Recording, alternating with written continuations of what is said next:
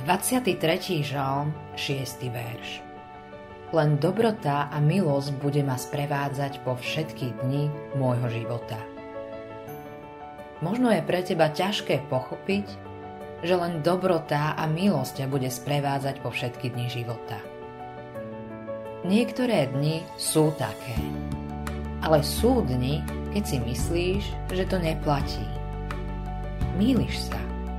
Aj v dňoch tmy nešťastia a hriechu ťa Boh sprevádzal v dobrote a milosti. Robil to kvôli Ježišovi. Ježiš pre nás všetkých získal práva dieťaťa. Ježiš je tvoj zástupca.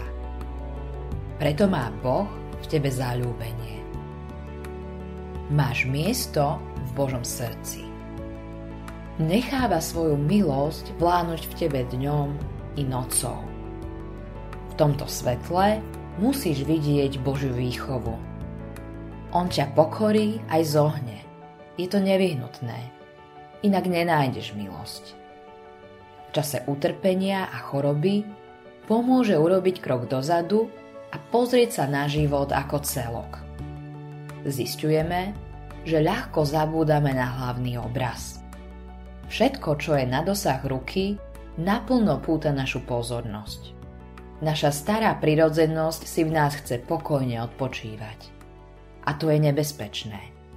Ak dovolíme, aby vládla stará prirodzenosť, zastavíme sa na púti a nikdy nedosiahneme svoj cieľ.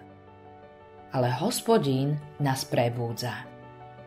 Nedokáže sa nás vzdať. Niekedy až neskôr vidíš, že bez Božieho zásahu by si zlíhal – ak by ťa Boh nepodržal svojou mocnou rukou, nikdy by si nezostal Božím dieťaťom. Diabol, svet a tvoja telesná povaha by ťa priviedli do záhuby.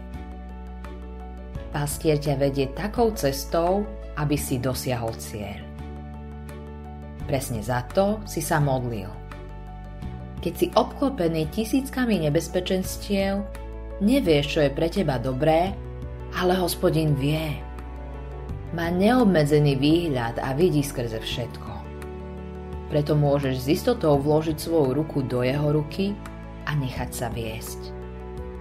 Malé slovíčko len je požehnaním. Bude ťa sprevádzať len dobrota a milosť. Nič iné. Týka sa všetkých tvojich dní a všetkých okolností života. Tvoje nepokojné srdce teda môže odpočívať. Viera môže byť pevná, keď veríš v Božie neotrasiteľné slovo. Boh nerozhodol nič zlé, ani nezabudol na nič dobré.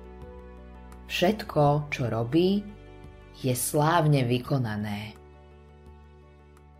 Autorom tohto zamyslenia je Hans Erik Nissen.